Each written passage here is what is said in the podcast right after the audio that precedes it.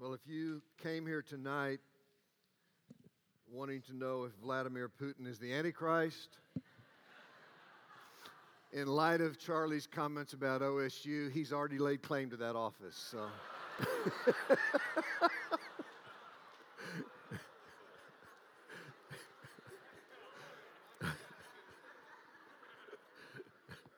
You're too young anyway, so don't worry about it. What a privilege it is to be with you all tonight. I'm so incredibly honored. And by the way, I don't want any comments, questions, or anything else that begins with Dr. Storms. It's Sam, please. All right, got that out of the way. Uh, I do hope that all of you have a copy of the handout. Uh, if, if, you don't, you're going to be lost. Whoops, I, that was in my pocket. I better be careful. Um, so, really, you need to look on with somebody, or if they have more that are being produced, raise your hand and get one as they come in, because we're really going to be tied tightly to uh, this document and these various scenarios that I've laid out for you. I want to begin uh, by saying that I hope you hear this initial comment um, and believe it, and that it shapes your life and the way you approach the subject of eschatology. There is one thing that all of us share in common, I hope and pray, and that is we believe that Jesus Christ is returning physically, personally, visibly to consummate his kingdom on this earth.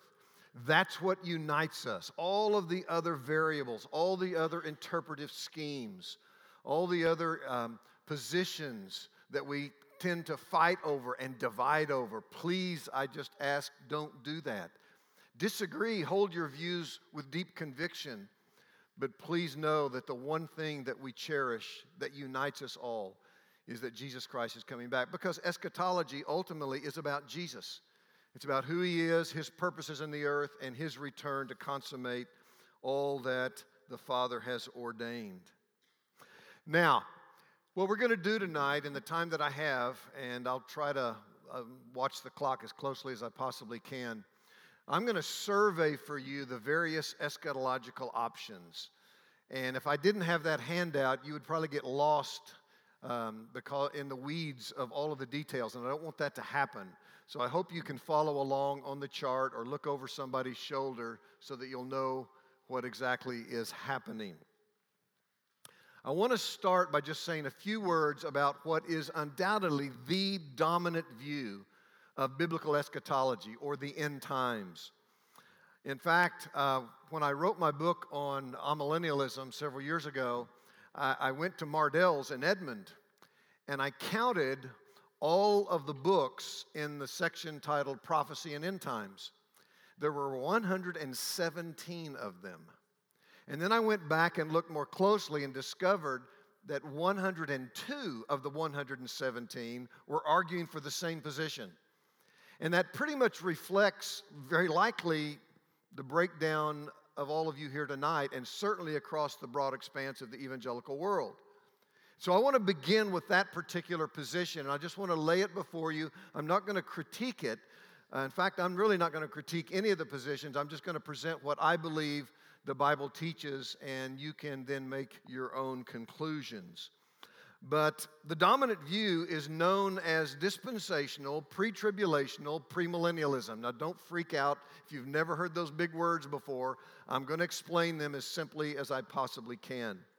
This is the view that I was taught. I was raised in the Southern Baptist tradition. It's the only view that we ever heard. Uh, I went to Dallas Theological Seminary, which is probably the premier school uh, that defends this particular point of view anytime another view might be raised, it was um, approached as uh, less than faithful to Scripture, and perhaps people who embrace that view are, are drifting um, theologically and spiritually.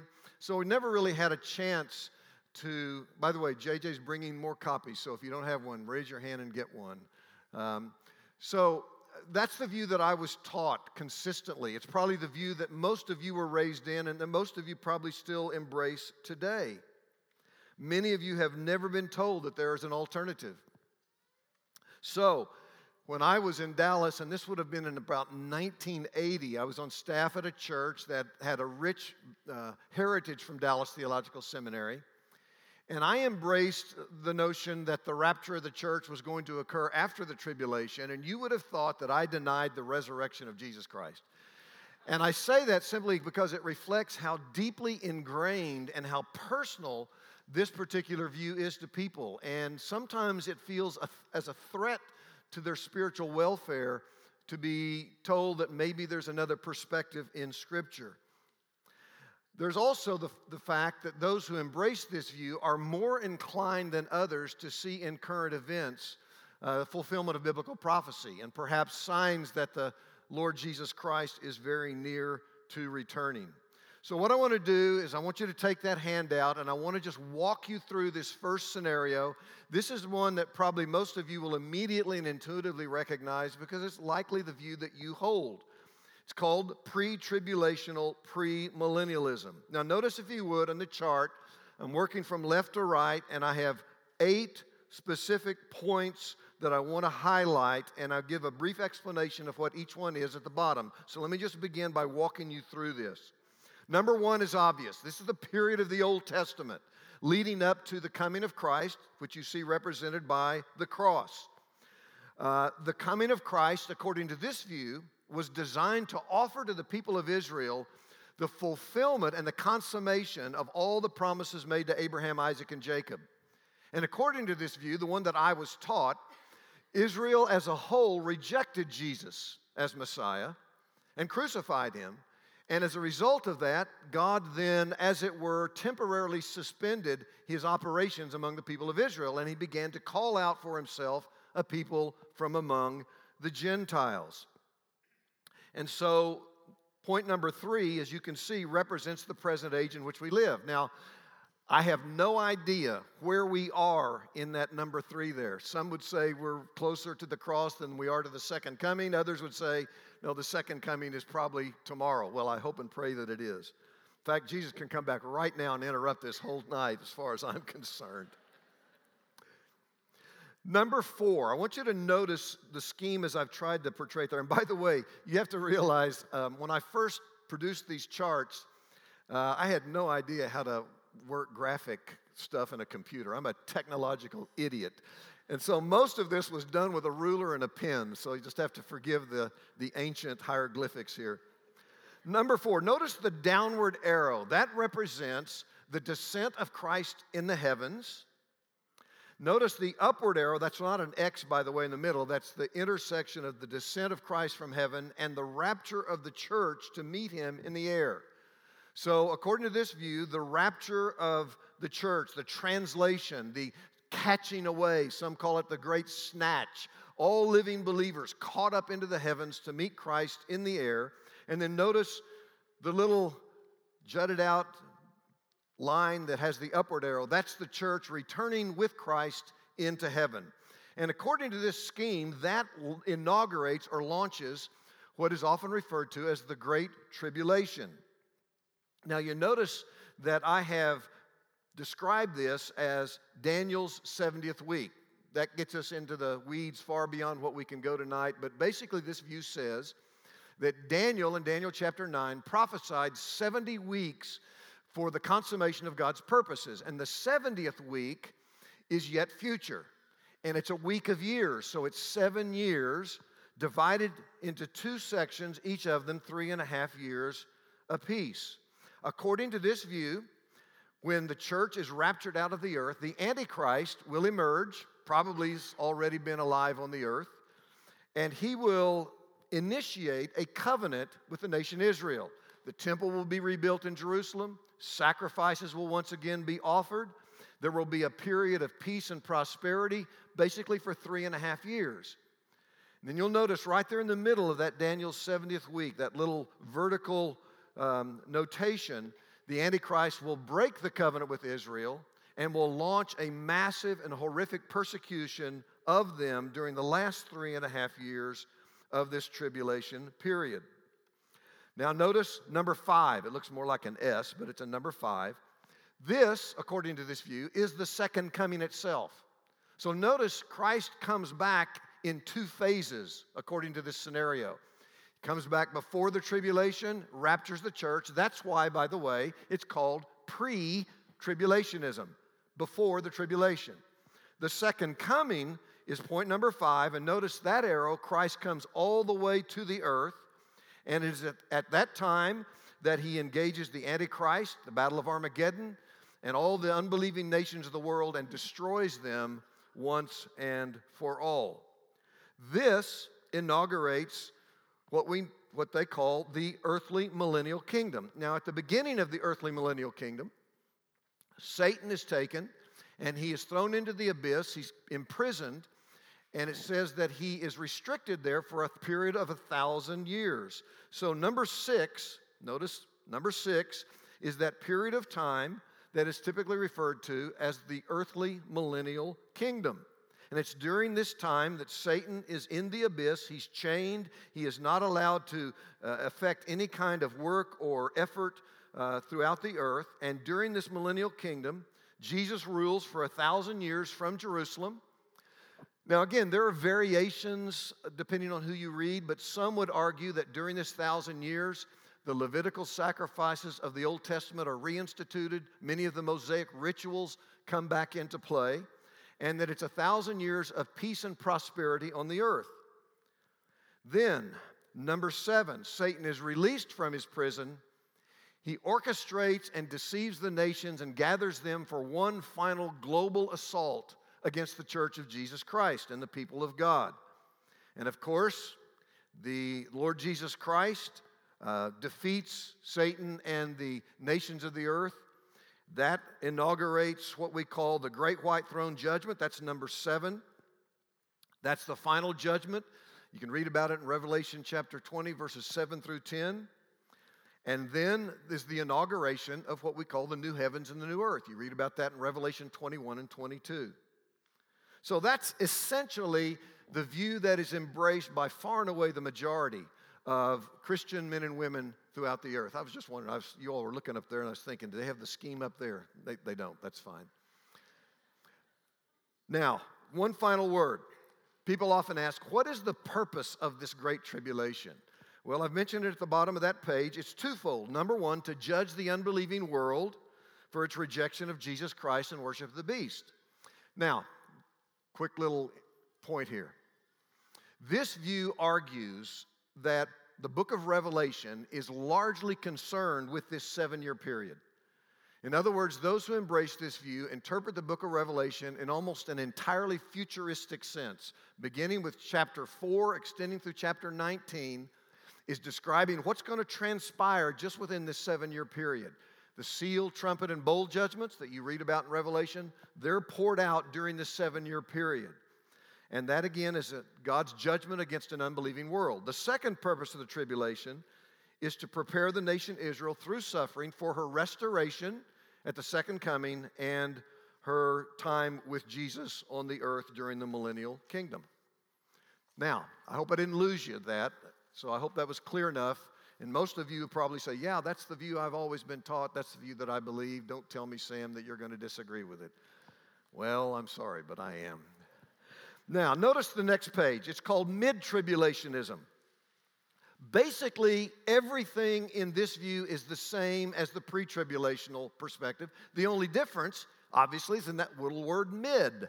And it's designed to indicate that they believe the rapture occurs after the first three and a half years of the tribulation. So the church will enter into the tribulation period, but it won't be a time of oppression and persecution and martyrdom because the church will be raptured out in the midpoint, and then the persecution and the oppression will come to pass in the last three and a half years. Basically, everything else in this scheme is the same as the pre tribulation view. Now, there is one variation. I didn't give you the chart for it because it really it's kind of difficult to portray.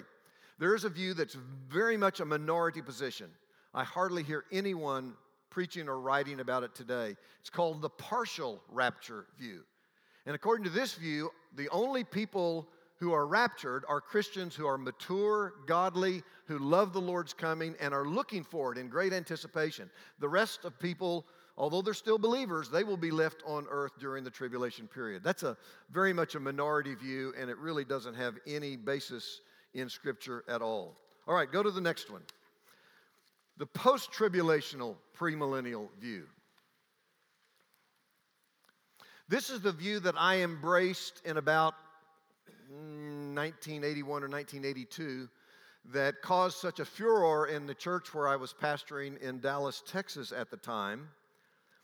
And I, I realize why, and I understand this, so please don't take offense when I say this. Um, the expectation, the hope, the belief that Jesus is going to come back and get me out of this world before it gets really bad is something that is held in a very deep and sincere and passionate way in the, in the hearts of many Christians. Let me just say this, and I just want you to take this to heart.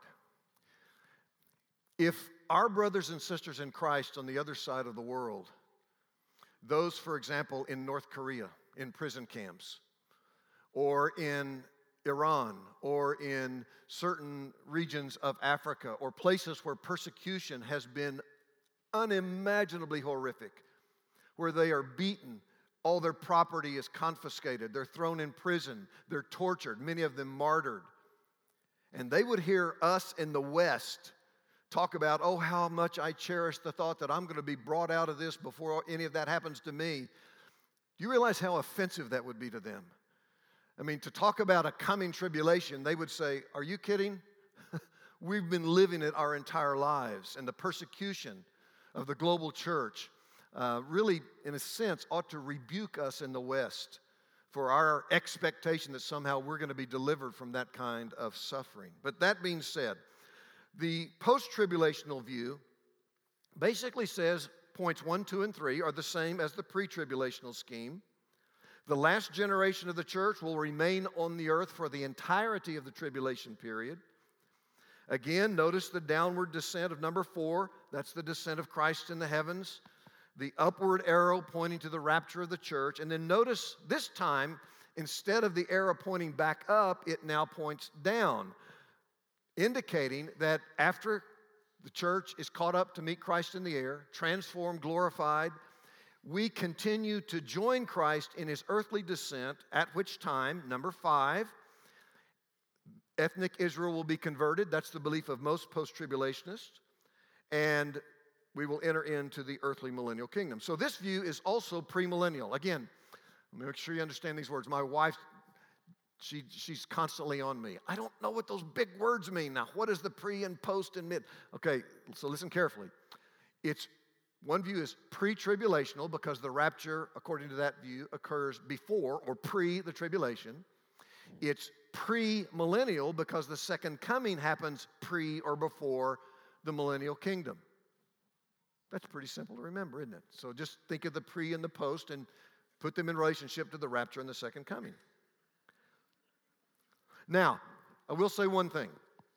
Not all who embrace the post tribulational view necessarily would argue that the tribulation is specifically seven years in length. Many of them, maybe even the majority of them, do believe that there will be an increased time of great tribulation and persecution and the oppression of the people of God but they wouldn't limit it to specifically seven years. It might be shorter, it might be longer. But it's important to realize that they do believe that the church will be on the earth during that period of time. Now, turn the next page to the truth. I'm, I'm sorry, to the. I'm glad you all are humorous and humored. You need to be. All right. I want to set before you what is known as the ah millennial view. Now, first of all, that's a bad label. Notice, if you would, I've got in parentheses beneath it what is now being called realized millennialism because when you hear the word ah millennial, what do you immediately think? Oh, you don't believe in a millennium. Actually, you know, we use the word ah political or um, ah moral, or even in today's world, ah sexual that alpha privative negates whatever is being stated. Please understand, I believe in a literal millennium. I just disagree with the nature of it and the timing of it and the place of it from the views that we've just looked at. So, again, don't be put off by the ah in front of the word millennialism. Now, as I said, I was raised in the dispensational, pre tribulational, premillennial view. How in the world did I come to embrace the amillennial view? What, what in Scripture would have convinced me of that? Well, there are two things. What I did, and I would recommend that you do this as well. I sat down over the course of a week and I read through the entire New Testament. And I wrote down everything the New Testament said would happen when Jesus Christ returns. It's a fascinating study to conduct. And I discovered that there were a number of things that I simply could not deny, realities that will come to pass when our Lord returns. Let me mention them to you. I saw rather convincingly from 1 Corinthians 15 that when Jesus Christ returns, all physical death will end. The last enemy we read in 1 Corinthians 15 is death. Paul says in verses 50 to 57, death is swallowed up in victory. So when Jesus comes back, there's no more physical death. He has conquered it once and for all. In relationship to that, it's very interesting that in that passage in 1 Corinthians 15, where it says, Death is swallowed up in victory, that's from Isaiah chapter 25, verse 8. And the second half of Isaiah 25, verse 8, refers, and you know this verse well, that he will wipe away all our tears.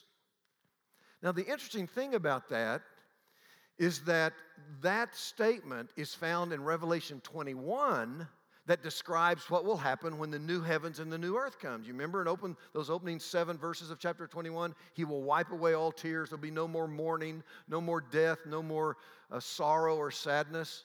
The former things have passed, all things are made new. And I thought, well, wait just a minute. If Paul is talking about the fulfillment of Isaiah 25 8 as happening at the second coming, and John says that the wiping away of tears happens at the time of the new heavens and new earth. Those two events must be simultaneous. Well, according to the premillennial view, they're not. There's a thousand years in between them. And I thought, that's strange. And so Isaiah 25 8 became a, another factor in my journey.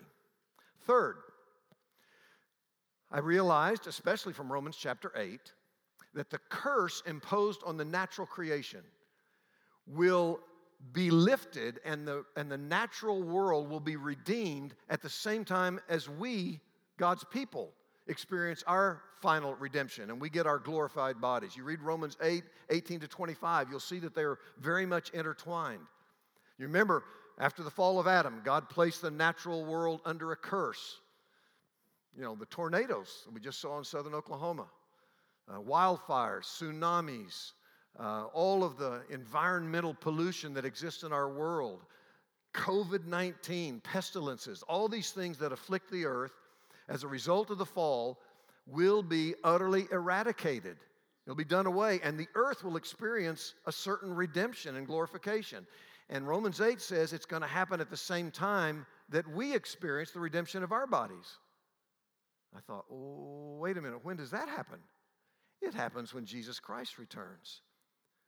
Now, just keep your mind on track with these. I'm going to tell you why this is all significant in just a moment. Next, I read in 2 Peter 3 that Christians are living in expectation of the coming of the new heavens and the new earth. I thought, wait a minute, according to the premillennial view, that won't happen until a thousand years after the second coming. But it seemed to me that 2 Corinthians 2 Peter 3 is saying it happens at the same time as the second coming.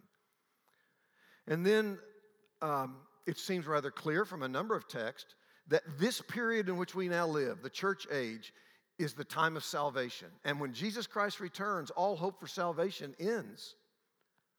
And then I also saw, as I kept reading these texts, that there is one resurrection of both believer and non believer that happens at the time of the second coming. And furthermore, that at the second coming, all non believers will be judged and all non believers will be cast into hell, separated from Christ forever.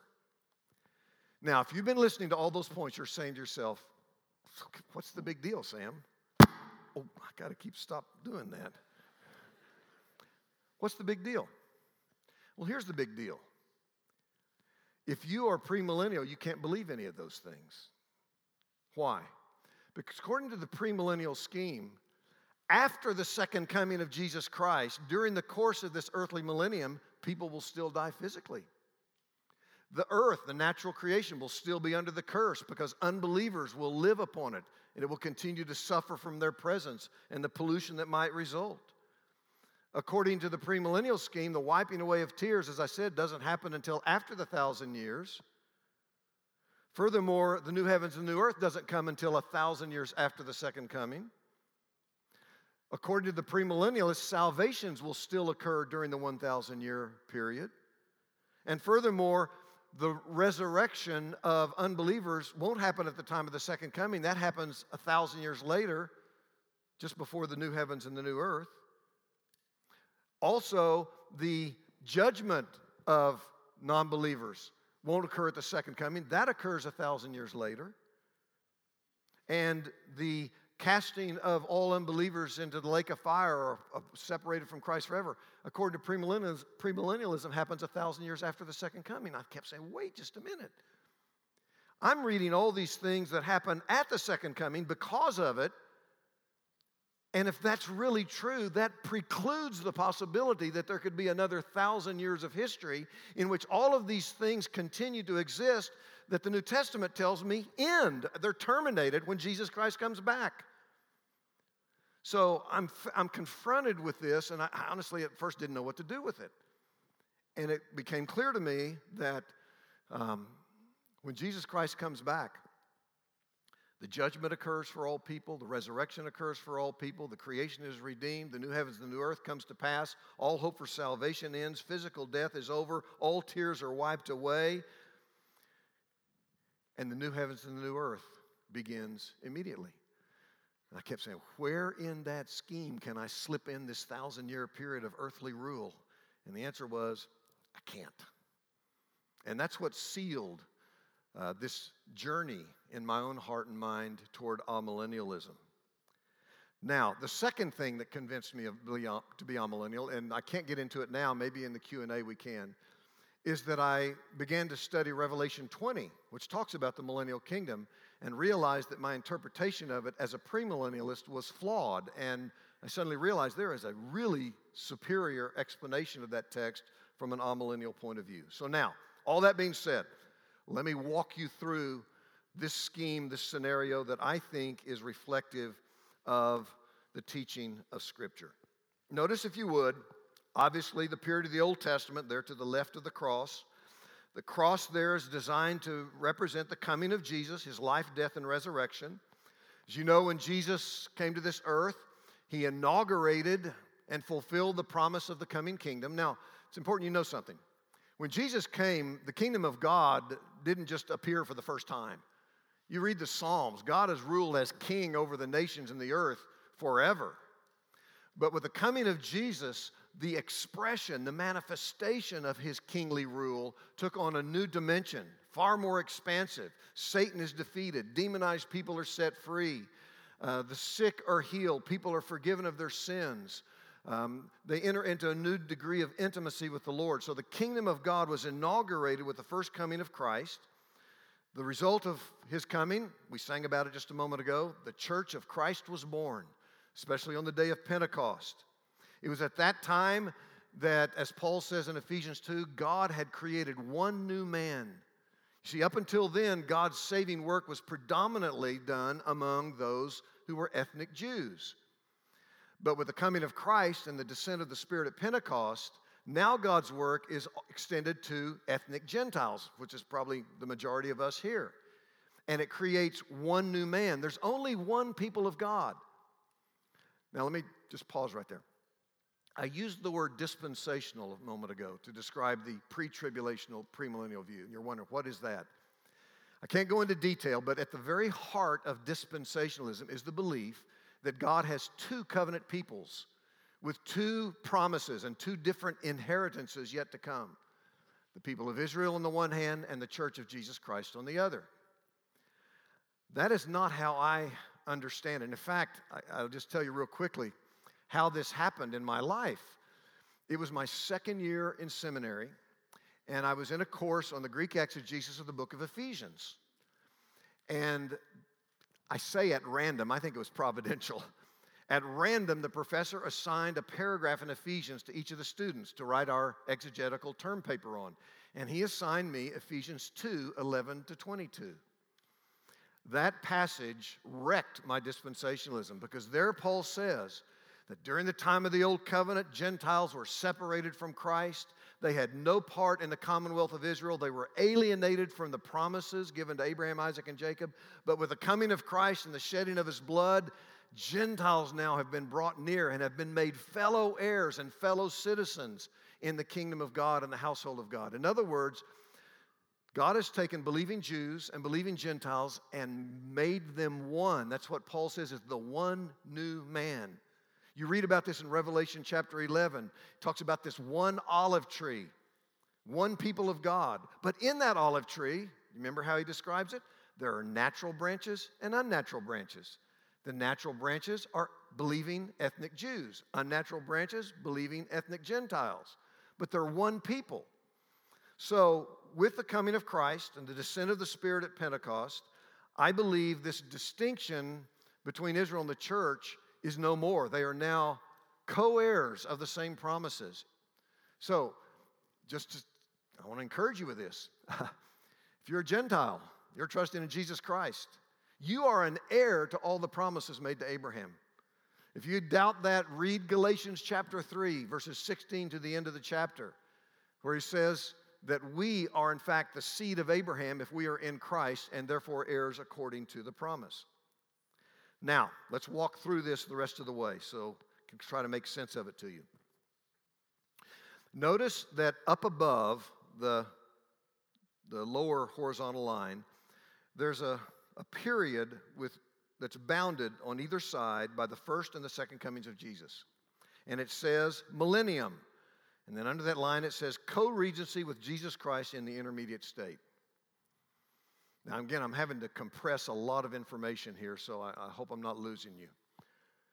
When we read in Revelation 20 about the millennial kingdom, this thousand year rule, I think what is being described there is what is happening right now in heaven, not on earth, but in what we call the intermediate state.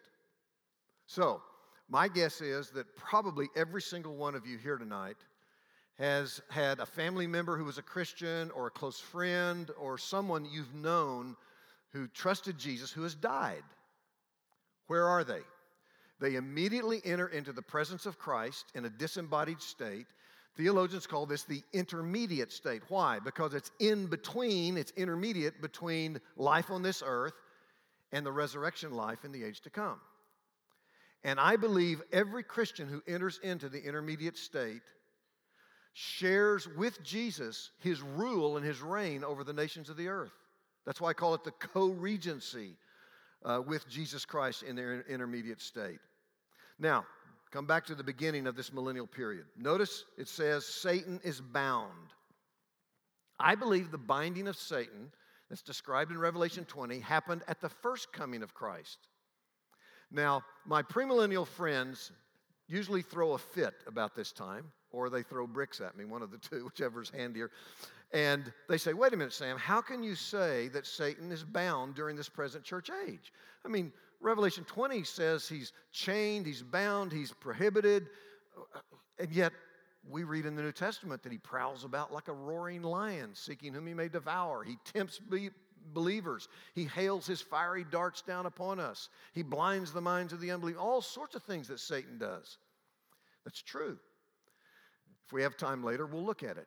But read Revelation 20 very, very closely and ask yourself the question with respect to what is Satan bound? And if you'll read verses 1 through 3, where it talks about him being bound, and then you skip down to verse 8, remember it says he's bound for a thousand years, that he should no longer deceive the nations. Down in verse 8, it says, when the thousand years are over, he is released, and what does he do? He deceives the nations and gathers them together for the great battle against the people of God. So the point is this John is very specific. He says there is one thing from which Satan, which he cannot do because he's bound.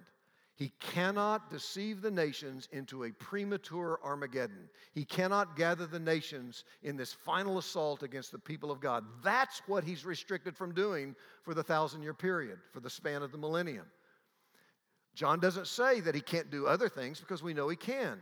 But with regard to that one specific desire in Satan's heart, he wants to provoke Armageddon prematurely. He wants to deceive the nations right now and bring them in this massive assault against the people of God, hoping to crush the kingdom of Christ. And he's bound and prohibited and kept from doing that. And the reason why I say that is because when he's released from his prison, that's the first and only thing he does. So that's why I say that Satan can be bound during this present age. At the same time, he's very active in so many other respects. Now, let me mention one other thing, and this is the thing that I think you at Frontline have been studying in Mark 13. Notice down on the horizontal line, you see that one little vertical in, uh, line that says 70 AD. Why did I mention that particular year? Because it was in 70 AD that the armies of Rome, under the uh, leadership of Titus, surrounded Jerusalem laid siege to it. And it's really from about 66 to 70, about a three and a half to four year period, that this great war took place, the result of which was that the entire city of Jerusalem was laid level. It was destroyed. The temple was burned to the ground. Josephus, who was an eyewitness to all of this, said that approximately 1,100,000 Jewish people were killed. It was if, if you could ever read the descriptions that we have from eyewitnesses, it was the most horrific period imaginable on the face of the earth. The, the, the I, can't even begin to go into all the details. Of the 1,100,000 that were killed, about 100,000 survived, and all of them were sold into slavery or crucified outside the city. Folks, I believe that that period from about 66 to 70 is what Jesus meant when he referred to the Great Tribulation. So when you read the Olivet Discourse, that's the discourse he gave on the Mount of Olives. It's in Matthew 24, Mark 13, Luke 21. And Jesus talks about the Great Tribulation. I think he's talking about that particular period of time. So from about 33, when Jesus was raised, exalted to the right hand of the Father, until 70 AD, that's the period being described in the Olivet Discourse that culminates in the Great Tribulation. Now, I know that's got you reeling a little bit, but that's okay. We'll sum it up. Notice the present church age. As an amillennialist, I, I, I largely agree with my premillennial friends that this present church age in which we live, leading up to the second coming, is one of the progressive, parallel development of both good and evil. In other words, we're seeing, leading right up to the second coming of Jesus, the spread of evil. We're seeing it everywhere in our world today. But at the same time, there is a glorious movement of the Spirit of God among the people of God.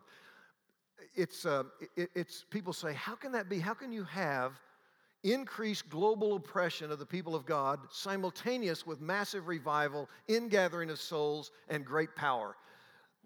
That's the way God works. It's, it's happening. We see it everywhere. And I think it's going to happen all the way up until the end when the Lord Jesus Christ returns. Now, you'll notice as we're moving to the right along that horizontal line, those arrows get a little bit bigger as we approach the second coming. That's simply my way of indicating that I think that as we approach the second coming of Jesus, persecution is going to intensify. I don't believe there's going to be a seven year period called the tribulation in which all of those events transpire. But I do believe there's going to be tribulation, and it will probably be great. It will intensify. I think we're seeing it right now. The persecution, we haven't tasted hardly anything in the United States. I mean, it's come to Canada, it's come to virtually every other country in the world, but eventually it's going to come here as well. That persecution is going to intensify, that's going to lead up to the end of this present church age and the end of the heavenly millennium in which the saints are now reigning with Christ. So notice, at the end of the thousand years, the Satan who was bound, now he's loosed. To do what? To gather the people of the earth in this final assault on the church of Jesus Christ. That will all be terminated by the second coming. Notice again the arrow that comes down, That represents the descent of Jesus in the clouds of heaven. Notice the arrow that goes up to meet. That's the rapture of the church. I do believe in a rapture. But now notice it's not the arrow that goes up again, but notice it continues to the earth. So the point is this when Jesus returns, at the end of this present age, he will descend in the clouds of heaven. 1 Thessalonians 4 We who are alive will be caught up to meet him in the air, will be glorified, will receive our resurrection bodies, and then we will continue with him in his descent to earth, at which time he will engage his enemies at the so called Battle of Armageddon and he will destroy them. Now, again, forgive my pathetic artistic talents, but isn't that a beautiful chair? That's supposed to represent the throne of God. It's the great white throne judgment. You say, that's not a great throne, that's a pathetic looking backwards H or whatever it is. But it's supposed to represent at that time when Christ returns. You read about in Revelation 20. Saw, John says, I saw a great white throne. And it's then that the peoples of the earth will be judged.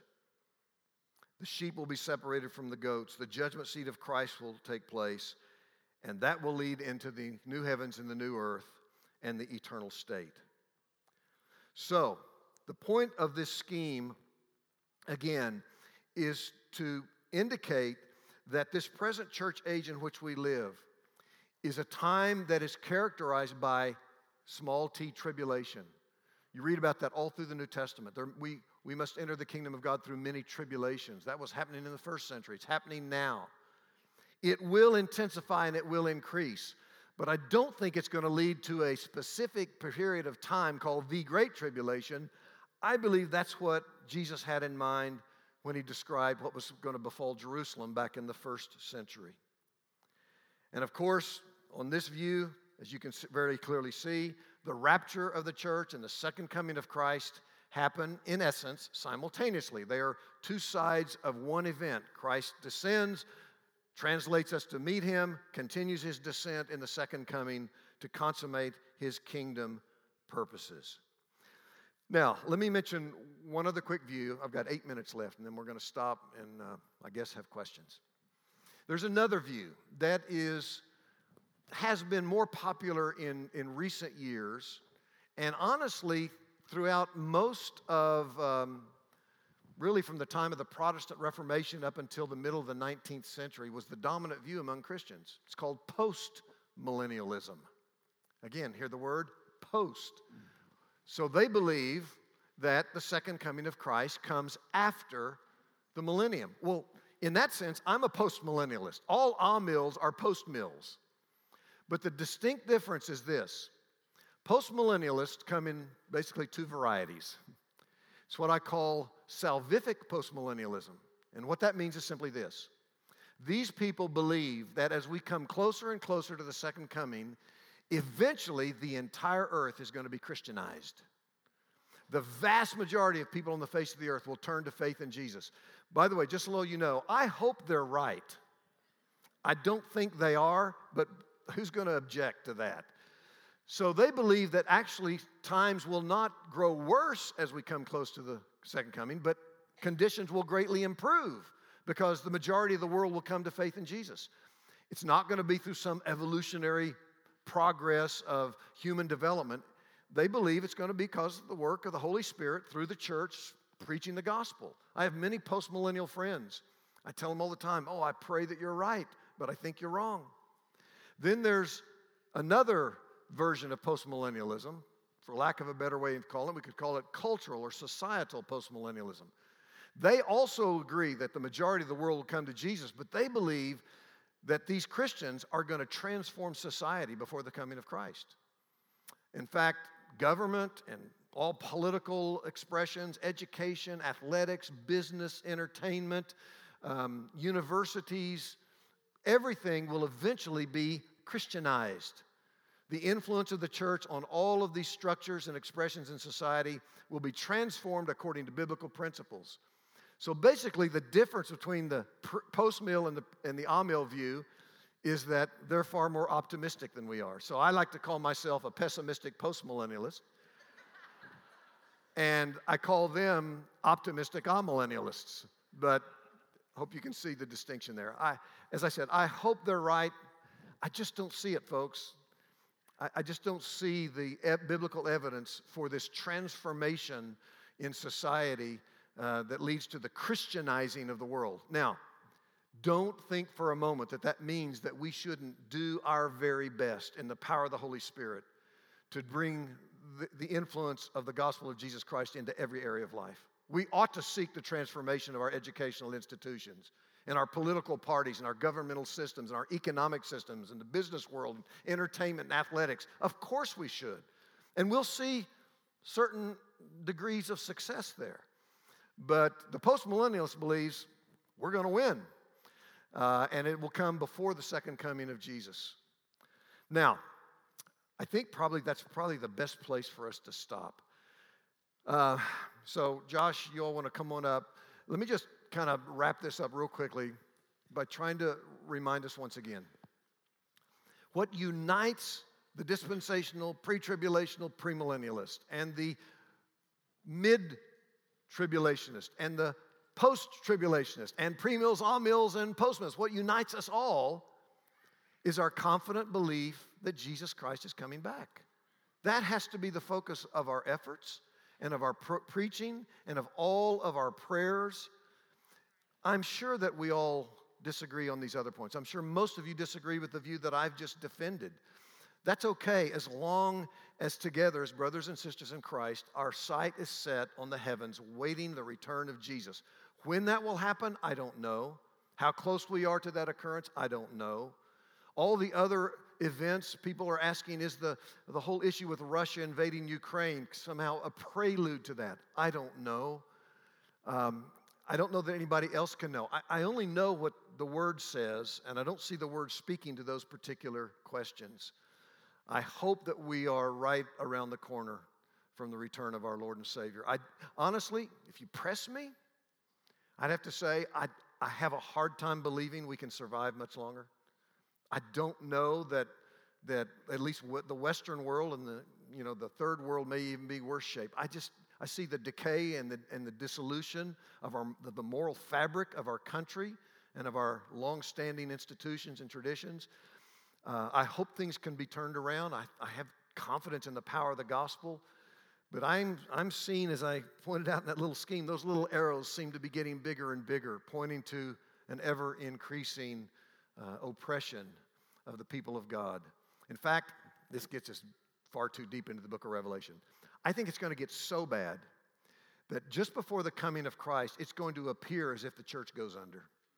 I see that in Revelation 11 and the, and the killing of the two witnesses, which I think, by the way, are, are a reference to the whole church and its prophetic witness to the people of the earth.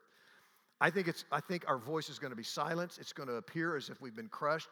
And yet, if you read Revelation 11, God breathed into them the breath of life and they rose up. And I think there will be a massive uprising of the church in victory in conjunction with the second coming of Jesus. All right. So good. Oh, well, there you go.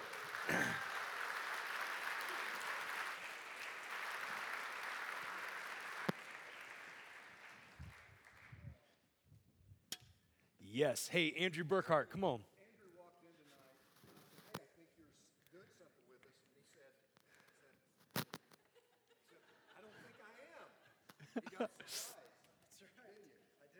So good. Hey, so a couple of things before we dive into these questions.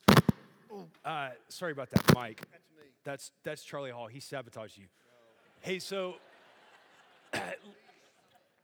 let me let me do just a couple of things that I think are pastorally helpful.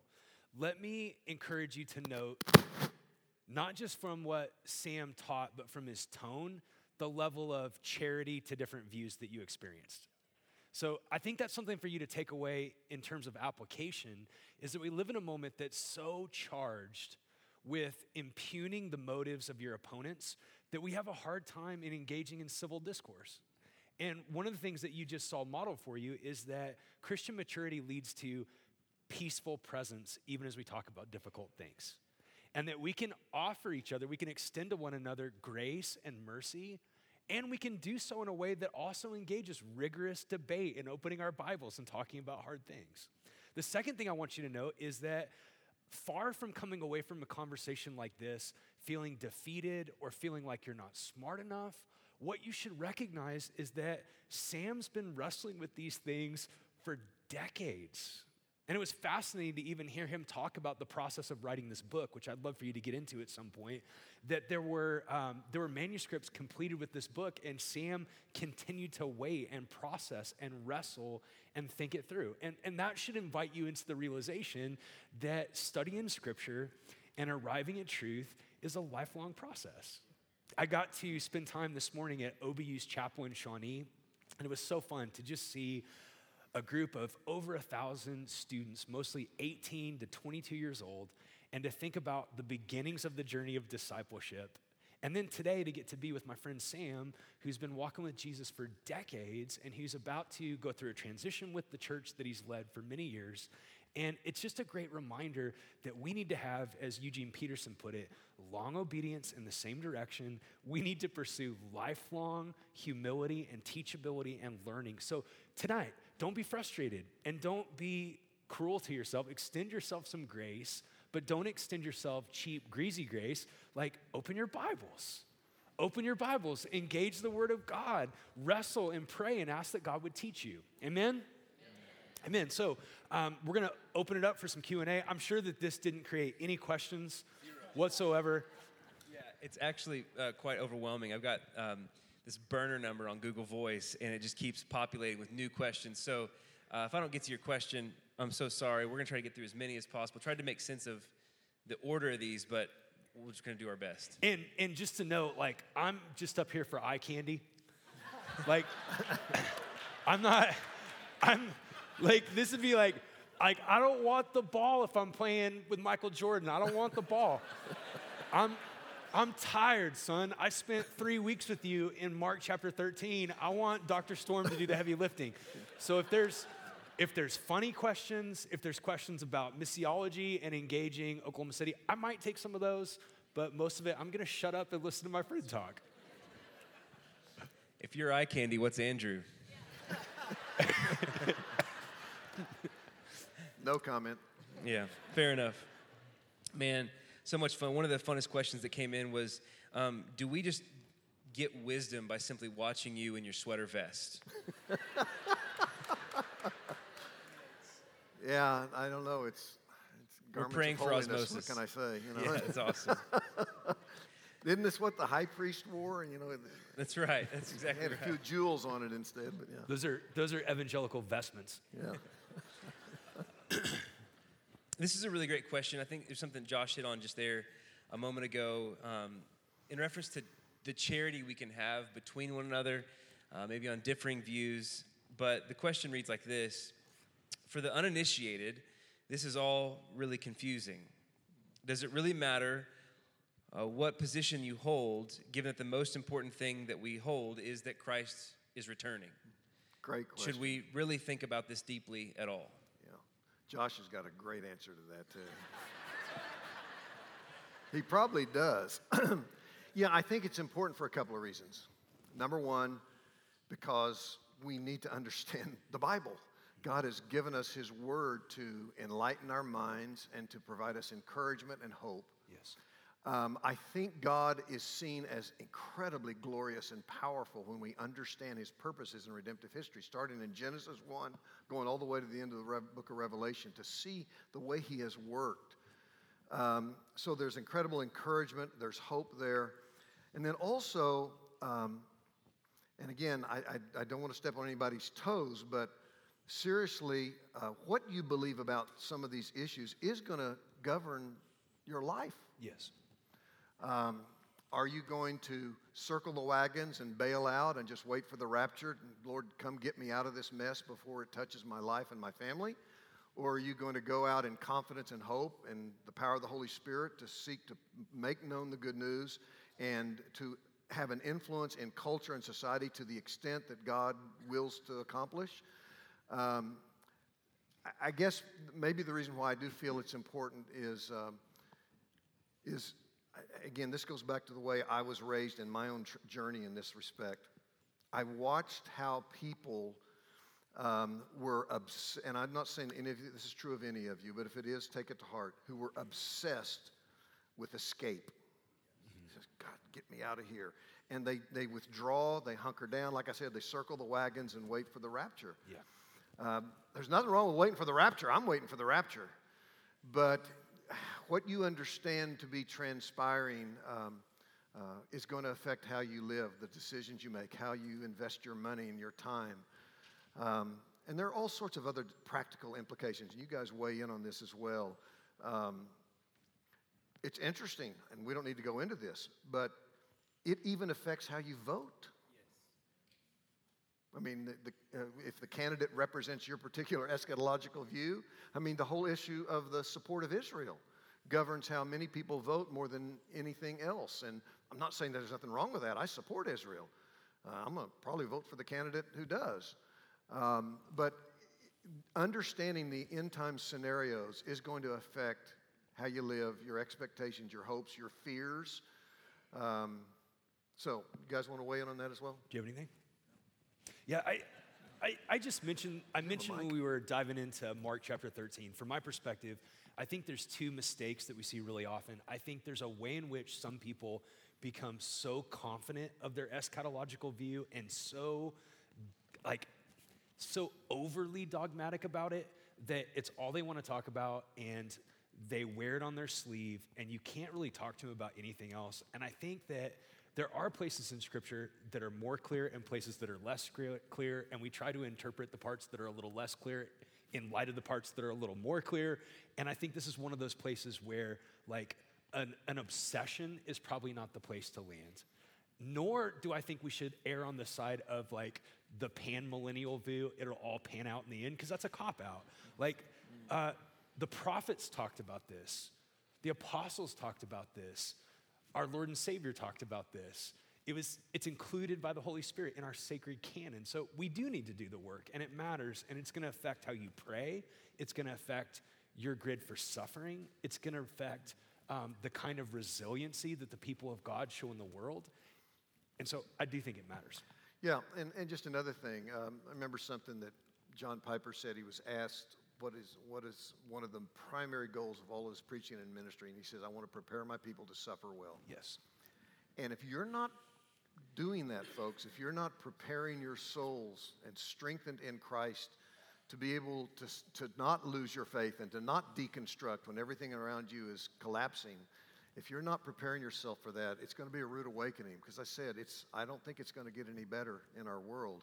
So, um, understanding God's purposes in the earth um, does awaken us to the fact that we need to learn how to suffer well. We need to be prepared for what is coming. Yeah. And, and even if there is a cycle of renewal where it gets better for a little while mm-hmm. and you live through that and Jesus doesn't return, you still have to die.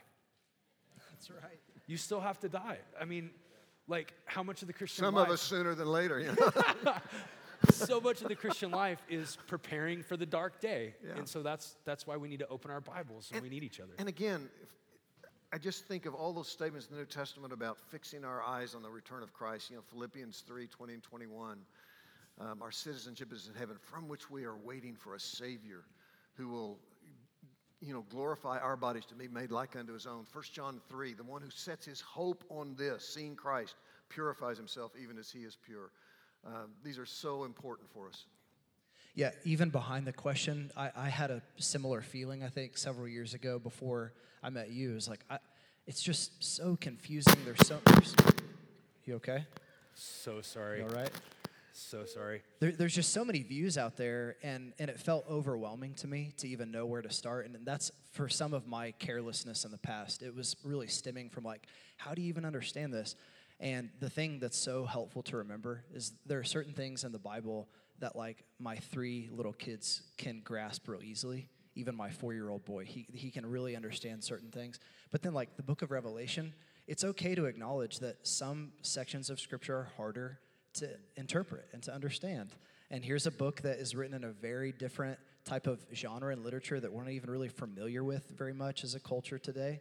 It was written a long time ago in a different setting. And so, really wrestling and grappling with that and knowing that there's guys like Dr. Storms and other people out there that have done a lot of work, I think helps some of that carelessness out of fear of oh it's just so hard i'll never be able to understand it well actually you probably can if you you know through years and through study there's some beautiful stuff that as you learn really will affect the way that you live Hey, can I throw out a question to you?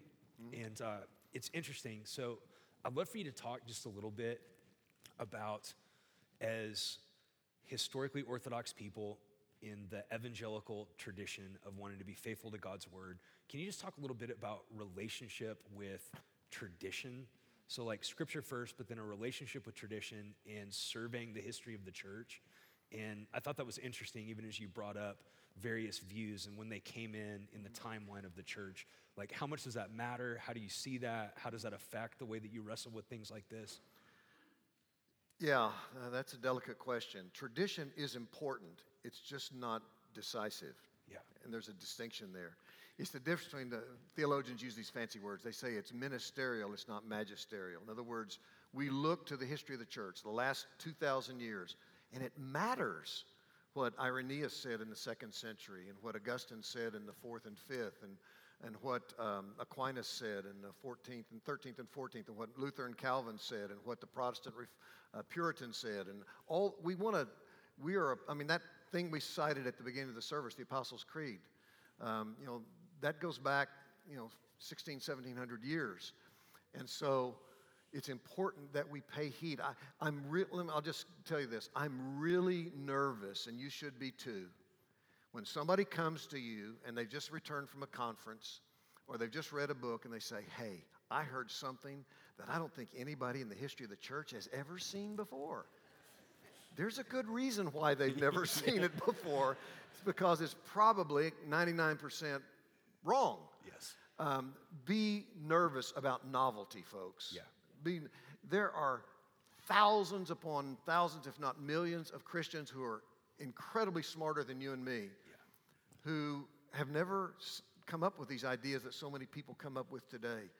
And I, I just have, I find it hard to believe that we can, we're suddenly the ones with great insight and we can believe things and see things that the church throughout its history never has. So I want to pay attention to what they said. I'm not going to believe what I do because of what Augustine said or because of what Luther said.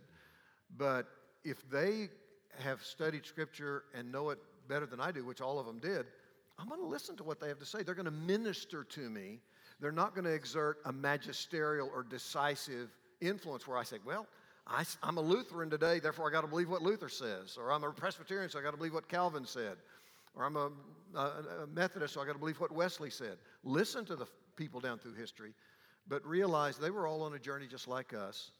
Um, so again, we, we have to be beholden to one thing and one thing only, and that's the Word of God. And be helped by those who've gone before and listen to them and analyze their views and compare them with Scripture. Um, so uh, there, there's, I mean, my, the greatest influence on my life theologically was Jonathan Edwards. 1703 to 1758, Puritan pastor in Northampton, Massachusetts. Jonathan Edwards was a postmillennialist. I think he was wrong, but boy, I learned, a, I still learn a lot from him. Yeah, such a good word. Yeah. yeah. Um, We're definitely going to get through all the questions. you, you mentioned uh, something about Israel a moment ago, and uh oh. yeah, here, we, we, we got to go there. It's really important because, you know, it, whether it comes to American evangelical political conversation, or theological conversation. What do we do with Israel? Right? Like, what, what do we do with Israel? I, re- I read something uh, in, in your book where, even in the first chapter, you talked about Jesus fulfills Israel, right? Um, Jesus is the true Israel. Um, and yet, there's a question that comes in that says Does the fact that the nation of Israel has been preserved for thousands of years, while so many nations have ceased to make you think that God, uh, well, uh, well, many nations have ceased to, to, to, exist, does it make you think that God still has a plan for Israel? And, and what is that plan? Yes, I think his plan is to save the elect from within ethnic Israel. That's what Paul said in Opens Romans 11. He said, Has God rejected his people whom he foreknew? God forbid. Paul says, I'm a Jew. You know, he says, I'm a Hebrew of Hebrews. I'm tribe of Benjamin, uh, circumcised the eighth day. Paul says, I'm living proof that God has not abandoned his purpose for, the, for ethnic Jews.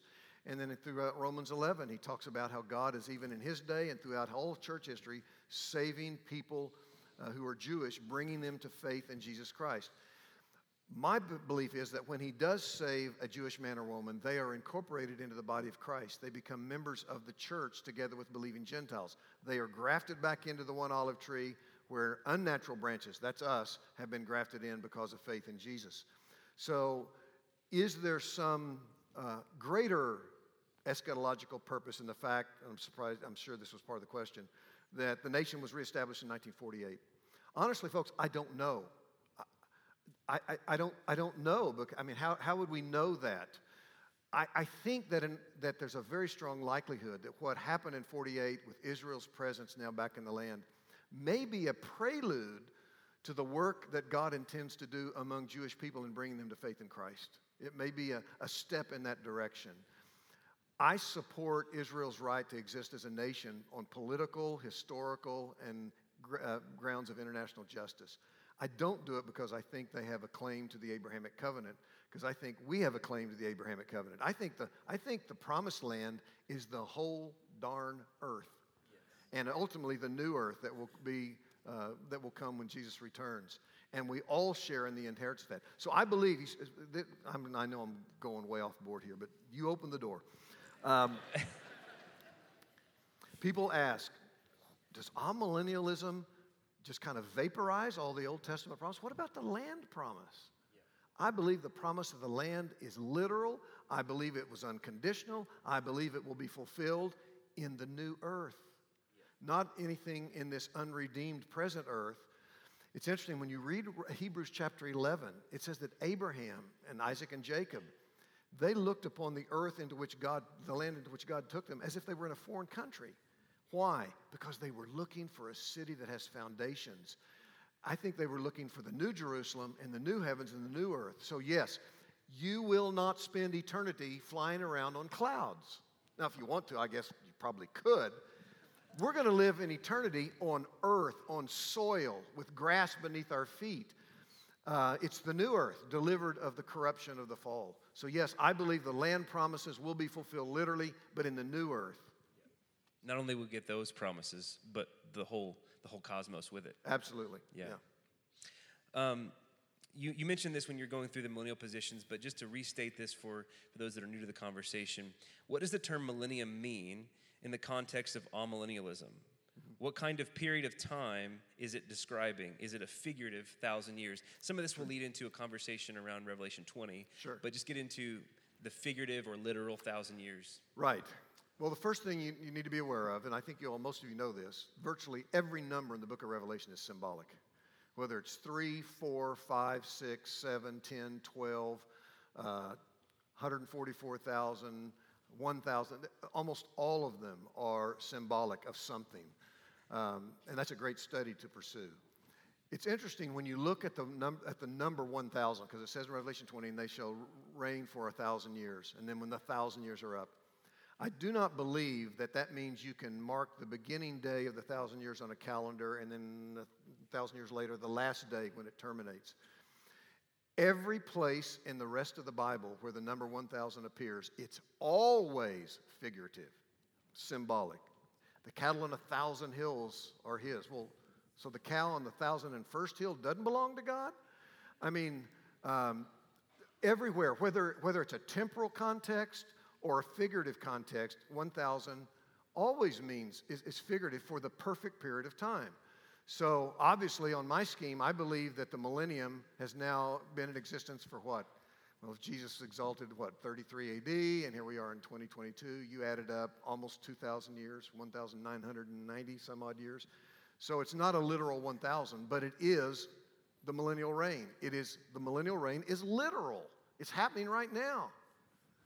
Um, but I don't think it is limited by a thousand years that you can count off on a calendar. And again, I would just say look up every place where the number 1,000 is in, in the Old and New Testament. You'll find it's always figurative, never refers to a specific, literal 1,000 year period. can you kind of pivot from that question and talk about the different approaches? Because one of the things that dispensational, pre tribulational, premillennialism would say is we take the Bible literally. And so, therefore, we're the most, some would say, serious about the Bible because we take it in its literalness, right? Look at you, your position on millennialism, you talk about this figurative stuff. How, is, how can I take what you're saying as more serious because you're thinking in terms of figures and metaphors, whereas literalness? Can you just divide that for us for a minute? Yeah, that's a, that's a deep topic of biblical hermeneutics, but we got to define the word literal. What do you mean by that? When Jesus says, I am the door, he got hinges and a knob and just says, you know, you're the salt of the earth. That's a metaphor. Uh, Jesus is a good shepherd. Well, he, he's not literally a shepherd in the sense he has sheep and a, and a rod. So, again, what does literal mean? Literal means whatever the author intended. Um, literal means real. Yes. Doesn't necessarily mean physical, tangible. So we've misunderstood what the word literal means. I believe every figure of speech in the Bible is describing a literal, real truth. Yes. It's just doing it in symbolic terms or metaphorical terms. Um, there are thousands of metaphors and similes and figures of speech all through the Old and the New Testament. I believe, you know, someone says, so someone, someone says, I take the Bible literally. Well, what, you know, you read the book of Revelation. Okay, let's go to Revelation 20. You say, premillennial because I take the Bible literally. Oh, really? So you believe Satan is a literal dragon? And that an angel took a literal chain with multiple links in it and bound him and locked him away in an abyss? Did he close the door on the abyss? Was it one that didn't have walls? Because remember, he's a spiritual being. Um, every, it's virtually everything there is figurative, but that doesn't mean it's not true. Yes. You see, the idea is, is, oh, literal means true, figurative or symbolic means false. No. It's truth expressed through symbolism, truth expressed through figurative language, metaphorical language. Um, we, if, you, if you would stop and analyze your own speech in a conversation with somebody, you'd be shocked at how many times you use figurative language. Uh, it, it happens all the time. I mean, I'm hungry. You want to go to a, some greasy spoon down the, around the corner? Well, you know what greasy spoon means. It's not literally a spoon that has grease on it. We, we always use this language. So, again, um, do I believe the Bible should be interpreted literally? Well, let's define the term. If you mean, do we take it as true? Yes, on the basis of what? The intent of the author. What did he intend by it? And, and by the way, ultimately, and I was going to say this, but I didn't have time, I'll say it now you, you have to keep in mind the most fundamental interpretive principle is the priority of the New Testament. The New Testament is the lexicon of the Old. What the Old ultimately means is determined by how it is interpreted in the New. And that is critically important. But so again, you throw this word literal around, it doesn't help. Um, just throw the word true out there. Do we believe everything in the Bible is true? Yes, absolutely. No, man, that's great. A lot of questions said. coming in about the Antichrist. Hmm? Um, Antichrist. Come on up, Charlie. Again, again. yeah. hey, we go way back. Back those days, I called him Chuck. So there you go. And he let me. Antichrist, singular, plural. Yeah. Uh, will we know who he is? What's oh. going on with this? Um, I have a podcast. This is a self promoting advertisement here at samstorms.org. And uh, I just concluded, I think I did four podcasts on entitled The Beast, the False Prophet, and the Number of the Beast, or the Antichrist, False Prophet, and Number of the Beast. Um, there's a lot of controversy swirling around that issue. So let me back up in biblical history um, the first embodiment of what we might call Antichrist, or what the Bible calls the abomination of desolation, was Antiochus Epiphanes in the middle of the second century BC. If you know anything about Antiochus, he was a Syrian king who invaded uh, Israel. He desecrated the temple. He sacrificed a pig on the altar. I mean, how horrible can it be? Uh, martyred in, in, numbers and numbers of, uh, of Jewish followers of God. Um, he is called by Daniel the abomination of desolation. There was a second personal embodiment of that in Titus, the Roman general. I think Jesus, when he talks about the abomination of desolation, he's talking about Titus and what he would do uh, in desecrating the temple. I mean, the things he did in the temple, uh, the destruction of Jerusalem and, and the temple itself was horrific.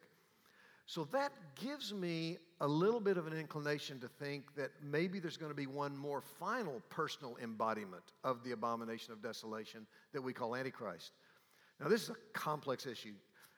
Several things to keep in mind. Number one, the book of Revelation never once uses the word Antichrist, it's not there. The only place in the Bible where the word Antichrist is found is in 1 John and 2 John, in, in the shorter epistles of John. And there, interestingly enough, John says that if you deny that Jesus is God come in the flesh, you're Antichrist. He said there are many Antichrists. Anybody who denies the incarnation of God the Son, Antichrist. Now, some people have said, well, that's the only Antichrist that will ever appear. It's anybody who denies the deity of the Lord Jesus. Um, we come to Revelation and we read about the beast, right? Revelation 13, Revelation 17. Is the beast the Antichrist? Um, maybe.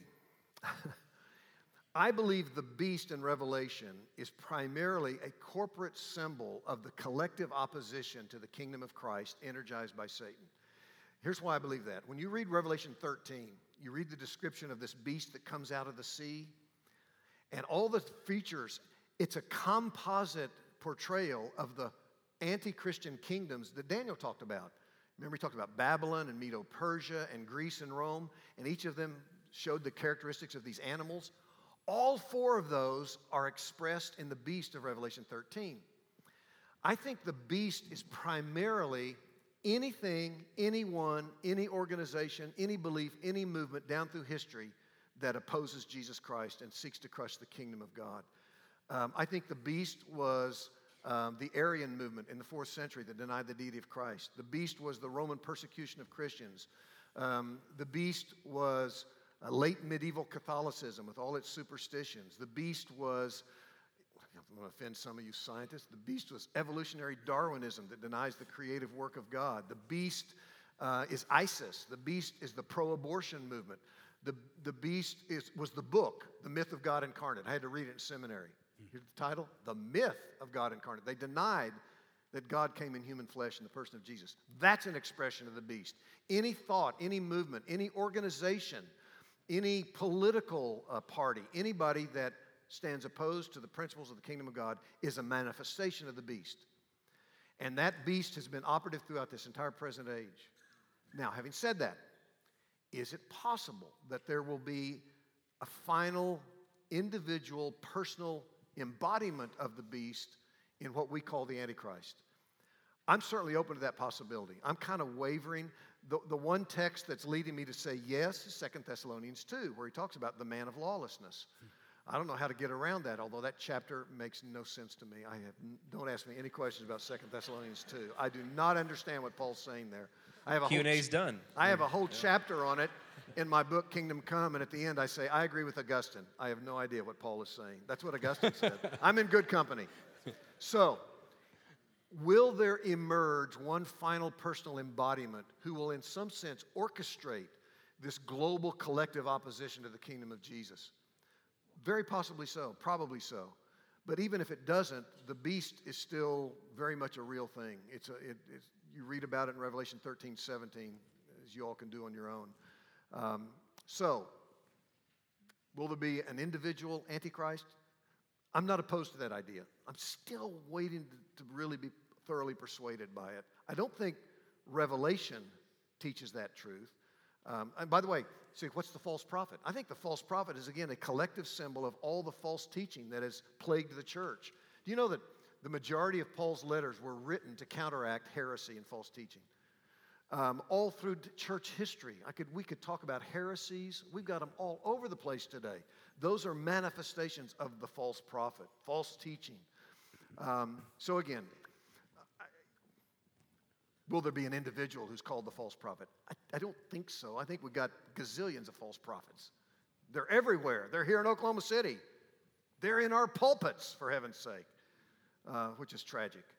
So, I know that kind of, I'm kind of skirting around the issue. Yeah, probably there will be one final individual embodiment of the principle of the beast called Antichrist.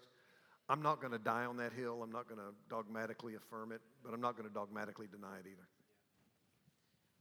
Got a few questions left we can kind of get to tonight. Um, you referenced your podcast. We should we should go attend there. But 666, the mark of the beast. Uh, you alluded to it, but if you're going to talk Antichrist, let's go ahead and go there. yeah, especially in I our knew you were current going there. in our current cultural moment, political moment. I mean, Yeah. we're just we're we're surrounded by a host of thoughts about this. Yeah. And we've got to know what to do with it. Here's the thing to remember virtually everything that you read about the book of Revelation in terms of the beast and all of the anti Christian activity there is a counterfeit of the real. Um, it's interesting. There is the unholy trinity there's Satan, there's the beast, and the false prophet. Counterparts to God the Father, God the Son, God the Holy Spirit. Um, you read about the beast, and everything he does mimics and rips off what is true of Jesus death and resurrection. Um, so when you, when you come across this reference to the mark of the beast, we first have to understand what was, what was that word, how was that word used in the ancient world? It was used in a variety of different ways. It actually referred in many uh, cultures in, in that day and time to a tattoo. You want to show yours? You've got the mark of the beast, Josh. no, no, no. Just I knew this would be so helpful. Yeah. Well, Andrew's got one too, so I'm too old. But uh, I told somebody one time, by the way, I was preaching through Hebrews 7, where it says that uh, Jesus always lives to make intercession for those to the uttermost. And I was going to have always and uttermost tattooed on my forearms if I ever got one. So hadn't happened yet, but I'll pay for it. yeah. Will you hold my hand while I, I scream in pain? I will. I actually had a church member bring me fake tattoos that said that, and then they, you know, where you put up temporary ones. Um, it was oftentimes a mark of loyalty. Um, tribes in the ancient world were differentiated um, by, by a- a mark of some sort. Now, do I believe that the mark of the beast is a literal mark on the body? No, I don't, and here's why. In Revelation 7 and 14, you read about the seal that is put upon the foreheads of God's people. The seal is put on your forehead. Uh, the number or the name of your God is emblazoned on your forehead. So, are all Christians going to have a literal tattoo that marks them off as the people of God? No, it's symbolic of the fact that He owns us and our minds are devoted and committed to Him. It's a, it's a sign of allegiance, it's a sign of loyalty. And so, the mark of the beast is simply John's way of saying that there are those who are going to be aligned with the beast. Um, it, it- again, I think the mark of the beast is a demonic parody or ripoff of the seal of God on the foreheads of God's people. So if you don't believe one is a literal mark, I don't think you should believe the other one. So no, I don't believe it's a computer chip. I don't believe it's 666 written on your body. Um, I, I think it's simply a way of referring to those who have given their lives over to the anti Christian forces, t- to Satan, in effect, who are serving his purposes. Um, and that's the point of the idea of the mark of the beast. So. Oh, it's a huge question, yeah. Yeah, if you, I, I go into more detail on this on, the, on those four podcasts, so you want to listen to Can you touch briefly on the 144,000 Sure. Revelation, who they are, what to think about them? Yeah, again, think about the numbers 12 times 1,000 times 12. It's obviously very symbolic of the complete and perfect body of people. I, it's interesting, when you re, look at the 144,000, the list of the tribes, um, there are, there's, there's no example of the listing of tribes in the Old Testament that corresponds to Revelation 7. There are differences. Um, I think the 144,000 are a reference to all the people of God, those who have been redeemed, those who have been sealed by the Spirit of God and are serving the Lord Jesus Christ. I think the 144,000 are the same as the innumerable multitude later in the chapter. It's looking at the people of God on the earth undergoing persecution and tribulation, and the people of God in heaven surrounding the throne. And so, again, I think it's a symbolic reference to the totality of God's people. I don't think it's specifically referring to just Jewish believers. I think it's all believers, both Jewish and Gentile. Again, I, I, I go into great detail on that in my book, so if you yeah. want. And in fact, by the way, if you don't want to get the book, if you go to my website, virtually everything in my book is there under the, if you go to resources and uh, theological topics, you'll see eschatology. And I've got articles on the 144,000, Mark of the Beast, everything is right there. Mm-hmm. It's all free of charge. Don't have to yeah. pay a penny. Um, maybe one more question, kind of in the, the details of things, then we'll kind of pull back and then try to draw things to a close tonight. Um, Christian nationalism, eschatology. We talked a moment ago about Israel and how so much of the American evangelical political conversation is caught up in some of this, and, yeah. and those views have been co opted. The question is how does uh, or does the Gog and Magog invasion play into the second coming? Is the United States mentioned or referred to at all in Revelation? Is the young lion a reference to the U.S.? And that's about 10 questions. You went all over the place there. You well, with Christian I just, nationalism, I just wanted to give you, you got the Gog and Magog. Talk about. okay. Um, if I haven't offended you yet, I'm getting ready to. All right. You can't be a pastor without lovingly, humbly offending your people, right? You've never offended anybody. Never. okay. Folks, I just want you to hear me what I'm saying here. Want to say this in a gentle way. God is not in covenant with the United States of America. God is in covenant with the church of Jesus Christ there have only been two nations on the face of the earth with whom God entered into covenant Israel in the Old Testament and the church of Jesus Christ in the New. God doesn't make covenants with nations, He makes covenants with Christians. That's why Peter cites the book of Exodus and says that you, the church, are a holy nation, a people set apart for God's own purposes and possession. Now, I am not denying, don't get me wrong, I'm not denying that the early settlers, pilgrims, Puritans, and the founding fathers, I'm not denying for a moment that they made a covenant with God. They did. You got, the documents are there. I've read most of them. In fact, I gave a talk on this in Dallas at a conference just three weeks ago, so it's fresh in my mind. Yes, they, they pledged themselves. They said, We're going to build this country on the basis of biblical principles. Um, and, and, you can read that in all of the, the, the early settlers and the founders.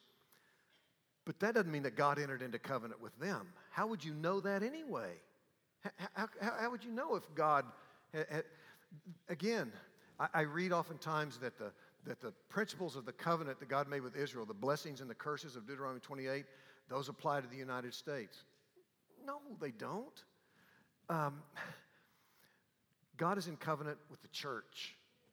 And again, this is not in any way to suggest that you shouldn't love this country and be patriotic. I'm as patriotic as they come. And I'm telling you, though, though I'm 71 years old, if our country were invaded, I'd take up arms and defend it. I don't know if some of you pacifists are upset by that, but I'm just simply saying I love this country. I believe it is unique. I do believe in American exceptionalism. I think God has blessed us, and we have served the nations of the earth with financial aid and ministry and sending missionaries. I love the U.S. I don't believe the U.S. is in covenant with God. I think the church is. So I know that really eats away at some of you, and I'm sorry about that, but be careful um, that you, you somehow think that God loves the USA more than he does Canada or Indonesia or South Africa. Um, yep. That's just not true. Um, God loves the people of God who are united in local churches. Now, what else did you ask? Oh, Gog and Magog. No, Gog and Magog are not a reference to Russia. And I, I actually brought the, the statement of that. If any of you had asked it, I'm just going to pull it out. Make the microphone go crazy. Um, there has been a, a theory among the pre tribulational dispensationalists that um, the reference in Ezekiel to Gog and the prince of Rosh, that this is the leader of modern day Russia, and it refers to Meshech, and that's a reference to Moscow. That's baseless, people. Those are just words that sound alike. Um, They, people have also said that Tubal is said to be the province of Tobolsk, all these Russian cities. Um, there is an incredible uh, scholar named Edwin Yamauchi, who's probably regarded as the, the most uh, distinguished Christian linguist. He probably reads and speaks 20 different languages. And he's written an entire book called Foes from the Northern Frontier Invading Hordes from the Russian Steppes. And he points out that Rosh simply means chief or head. And the modern word Russia, he said, is desi- desi- derived from the word Rus, R U S, which was a Scandinavian word that was introduced into Ukraine in the Middle Ages. Meshech and Tubal are attested in cuneiform text as Mushku and Tabal, areas in central and eastern Turkey. So the point is, um, Rosh, Meshech, Tubal, these are not reference to Russian cities. Gog and Magog, I think, is a reference to any and all nations of the world that oppose Jesus Christ. When it talks about the invasion of Gog and Magog, it's talking about every nation, not just Russia, it's talking about every anti Christian kingdom, military organization, political movement that stands opposed to the kingdom of Christ. Well said. No, man, that's great. Excellent. Timely, helpful, and true. Quickly here, I, I, I laugh even saying real quickly here. Um, the rapture. Yeah. Real quickly, I'm for it. I'm for it. um, discuss a bit of what's going on there. Pre-tribulationism. I know there, there are different views where it's happening in different spots. Some views it's not it's not there at all. I, the rapture's clear. 1 Thessalonians 4. Um, those of us who are alive and who remain will be caught up to meet him in the air. By the way, it's interesting. Um, in 1 Thessalonians 4, when it says we will caught, be caught up to meet him in the air, and you heard me say that we will then constitute, as it were, his, his retinue, his, his triumphant parade that descends to defeat his enemies. That Greek word translated meet is used in the book of Acts and also in extra biblical literature to refer to an ancient practice. When a city would hear of a visiting dignitary, a prince, a king, a ruler, whatever, coming to their city, a delegation from the city would go out to the outskirts of the city to meet him and then to escort him back into the city. That's what will happen at the rapture. We will be caught up to meet Christ in the air, and then we'll escort him back to the earth as he accomplishes his final defeat of all of his enemies. So, um, first, first, 1 Corinthians 15 also talks about the rapture. We'll be changed in the twinkling of an eye. Uh, perishable will put on imperishable. We will be changed. Um, I think that's a reference to the rapture. So, now, there's so many other questions. You're probably saying, oh, what about those people that have died and are with Christ and won't be alive on the earth when he comes back? Remember what Paul said in 1 Thessalonians 4. They will be raised first. In other words, they will come with Christ in their disembodied state. Their resurrection bodies will be granted to them, they will be glorified. Then we who are alive will be caught up to meet him in the air. We will then be glorified with our resurrection bodies, and the totality of God's people will descend with him to the earth as he defeats his enemies in that final battle. So, yeah, I, I know that there are some amills and post-mills who, who try to get around the reality of a rapture. I don't, you can't. It's right. It's as, as explicit as it can possibly be. It's just a question of when does it happen and how does it relate to the second coming. I think they're simultaneous events that happen at the end of the age and not separated by seven years. Okay, two questions, and I'd love for each of you guys, we'll wrap up with these two questions, and I'd love for each of you guys to field them. Um, you walked through three different positions tonight. Um, two of them probably are held within the room. Postmillennialism is, is not as held as widely, um, but there's three possible positions that are here. How do we live together? Is this something to divide over? I know the answer to that is no, but but to speak to living in unity, holding these things in charity, um, Yeah. how, how do we coexist in the church together? You don't look at that Christian brother or sister who differs with you, holding a different scenario from yours, and think that somehow they don't love Jesus as much as you do, or that God doesn't love them as much as He loves you, and somehow arrogantly say, Well, I understand the Bible and you don't. You're just a doofus and you hold to a view that doesn't have any basis, any basis in, in the Word of God. That was me again. Sorry about that. Not your fault. Paul never had to deal with this. Never. Never. That guy had it easy.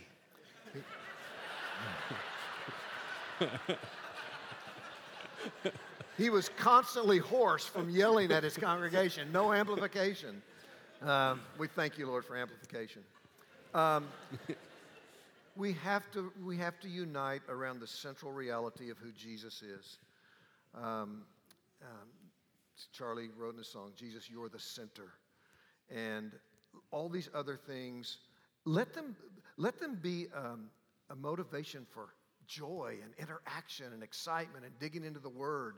And if you come out on the other side from a good friend, love each other and say, hey, but Jesus is coming back. we can unite on that. That's what matters. I think it's the, it's the problem that I have seen, and maybe it's, maybe it's uh, more in the, back in the latter half of the 20th century when I was in seminary and first starting out. There was a time when if you didn't agree with that first scenario that I laid out, as I said earlier, you don't believe in the inerrancy of Scripture. You believe that it's just a bunch of myths and you're spiritualizing these things away. And that is divisive. That's harmful because, first of all, it's not true. Um, and I just think if we could just look at each other and realize that what really unites us and that we all, folks, my eschatology has changed so many times over the, do you know how many times I've had to publicly repent for teaching what I thought was wrong? Yeah. I mean, seriously. Um, there are, you, do they know what cassette tapes are? do you know what a cassette I do. tape is? Okay. I do. I had quite a collection. All right. Back in the days when I was at that church in Dallas, um, we sent 5,000 tapes a month all across the world free of charge. My teaching of that first view, dispensational pre tribulation, premillennialism, spread throughout the earth through those cassette tapes. Forgive me, Lord. I've had to repent of that. Now, do I think it did damage? I, I hope not. I, I, if anything, I hope it drove people back into the Word of God and created a hunger for seeing Jesus come back. But um, we are all on a journey, and none of us knows exhaustively the truth. I mean, I'm sitting there telling you, I don't know the ultimate answer about the Antichrist. I wish I did. I got hints, but I, I, I don't know if I have the strength to teach it as truth. Um, your view on that may be right, and mine may be wrong. I, so we just all have to recognize we're all on a journey. Jesus will straighten us all out when he comes back, and he'll sit on this platform with nobody on his left and right to Yes. qualify his answers. Amen. and he won't need amplification. That's right. I'd love Josh and Andrew for you to jump in on that Yeah. question, just in terms of church, church unity and Yeah, I just, together. I, you know, the thing I keep coming back to because it's so timely for our cultural moment. I, I, as you read the epistles in the New Testament, the strongest condemnations that we read about are around three categories. It's around false teaching, denying the authority of Jesus, denying the truth of God's word. It's around sexual immorality, and it's around disunity in the church, biting and devouring each other. And I think those are the three things. Like, we need to be more vigilant, we need to be more humble, we need to be more sobered by, and we need to be aware of. And so, it is uh, the warning against false teaching doesn't mean that everybody gets the card to call people that you disagree with heretics. It's talking about actual heresy, denying Jesus Christ, denying the power of the gospel, denying the authority of God's word. It doesn't mean areas where Christians are trying to study God's word and know Jesus and we're mistaken and we disagree and we're confused. So those three categories are very strongly condemned, and I think we need to fight to maintain the unity that Christ has purchased. Let me just piggyback on that. I'm glad you brought that up. In the New Testament, false teachers are unbelievers. Yes. It, I've taught things that were wrong. Josh and Andrew, Chad, that we've all taught things that are wrong. We're probably still teaching some things that are wrong. That doesn't make us false teachers. Yes. It's the same way with the word false prophet. You know the word the words false prophet in the New Testament never refer to Christians. It refers to deniers of the incarnation. It refers to those who, who are not born again. So um, be careful how those words are used. And I I'm really would caution you all about using the word heresy. Yes. Because historically, this is a good place we can learn from tradition. A heresy is a belief that excludes you from the kingdom of God. Yeah. A heresy was denying the, apostle, the elements in the Apostles' Creed. It's not heresy if you hold to a post trib rapture and it turns out to be pre trib. It's not heresy if you end up on the wrong side of the millennial debate. Yeah. Um, heresy is a serious deviation from Orthodox teaching that puts you outside the kingdom of Christ. Um, so let's be careful that we don't call people with whom we disagree heretics. That's, that's, that's really unhelpful. Amen. It's uh, it's it's sad and hard to watch uh, some of the stuff in Ukraine. Like I was reading an article the other day where there was some people who, um, just two months ago, we were living pretty normal lives, sitting around having debates about stuff and watching shows, and their life was pretty normal. And then now you just think, you know, someone that was a computer programmer two and a half months ago is making Molotov cocktails and trying to figure out how to defend their country. And I think what's happening often in the West, I know what's happened in my own life, is like a little bit of a peacetime mentality. And it's like, well, we, we really don't have a real enemy to worry about. So, yeah, there's plenty of room to kind of fight and divide and devour one another over stuff that maybe is to greater or lesser degrees important, but at the end of the day, not the main thing. And I think that as, as things continue to get darker in our culture, the call that Jesus is offering us as the church is to actually fight for more resiliency and to realize that we actually do have a real enemy in Satan, sin, and death. And we actually have a responsibility to engage the mission of God and to engage one another in love. And so when that becomes the, the more felt reality, I think, in the church, it, it's a, it creates a posture of love towards one another that I think that we just need to recover. Amen. last thing tonight. We've got just a couple of minutes here. Um, I know one of the things that ministered to me tonight so deeply was just you being up here teaching and having this wealth of scripture flowing out of you and referencing and calling to, and not even an open Bible doing it. Um, I think what, what I'm challenged with as I walk away tonight, what I'd love for us to be challenged as we walk away with, with tonight, you may not understand everything we've talked about, but what you can understand is the invitation to have a life saturated in God's Word. An invitation to have a life formed around the teachings of Holy Scripture.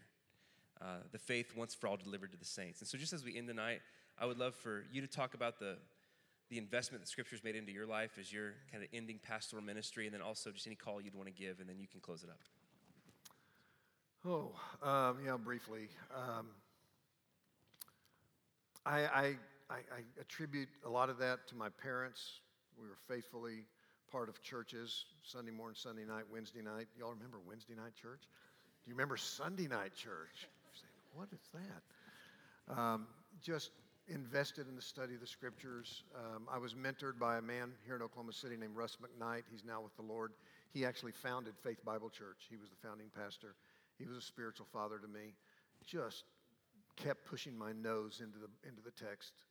Um, Dallas Theological Seminary, well, I'm so grateful for my education at Dallas, even though I'm kind of persona non grata now because I'm a charismatic amillennialist and they're neither. um, I just had nothing but the highest respect for my professors and what I learned there and how to study the Bible. I think that's one of the great shortcomings in the church today. Is a lot of Christians don't know how to study the Bible. They don't know how to read Scripture. And don't know what questions to ask of the text, and how to compare one text with another. Um, so I've just God has, I, I, just attribute it to the grace and the mercy of the Lord. He's just kept my finger on the text, and um, hasn't allowed me to to yield my the, yield my conscience to anything other than the inspired Word. I mean, let me just say that to you. Never yield your conscience to anything other than the inspired Word of God. That has to dictate and shape what you believe and how you behave. I just, I don't know, just the grace of God. That's the final word. That's right. Hey, let's stand together.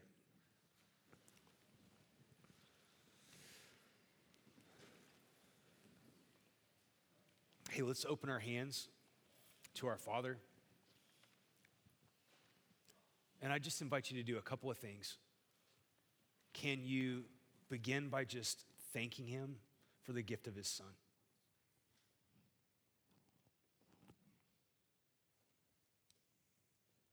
That He went so infinitely beyond sending us prophets and teachers, but He sent His own Son.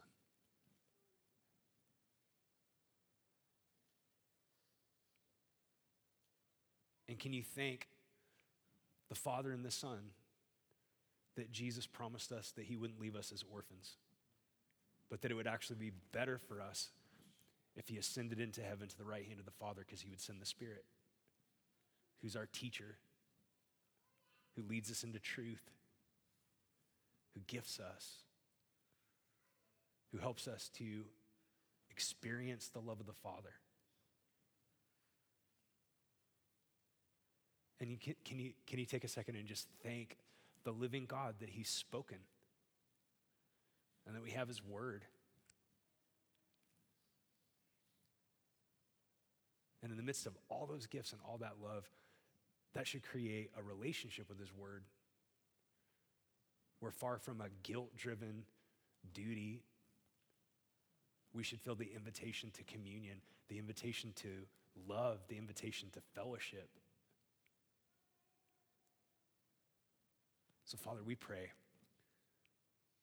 that you would forgive us for our sins, forgive us for what we've done that contradicts your word, forgive us for what we've left undone. And we thank you that in Jesus, we're washed white as snow.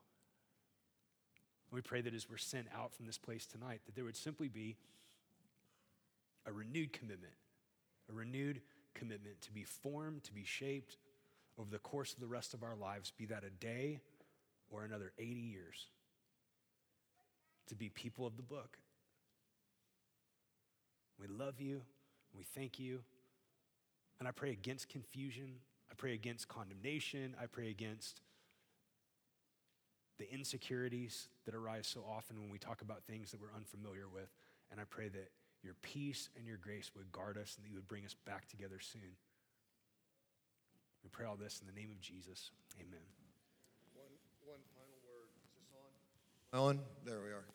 Thank you all for having me here. I feel so honored and blessed to be here. No, don't do that.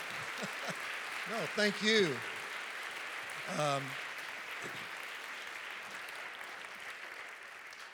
and keep this in mind. I could be wrong. no, I'm, s- I'm not wrong about the coming of Jesus. I could be wrong about all the rest. So just know that. God bless you all. That's awesome.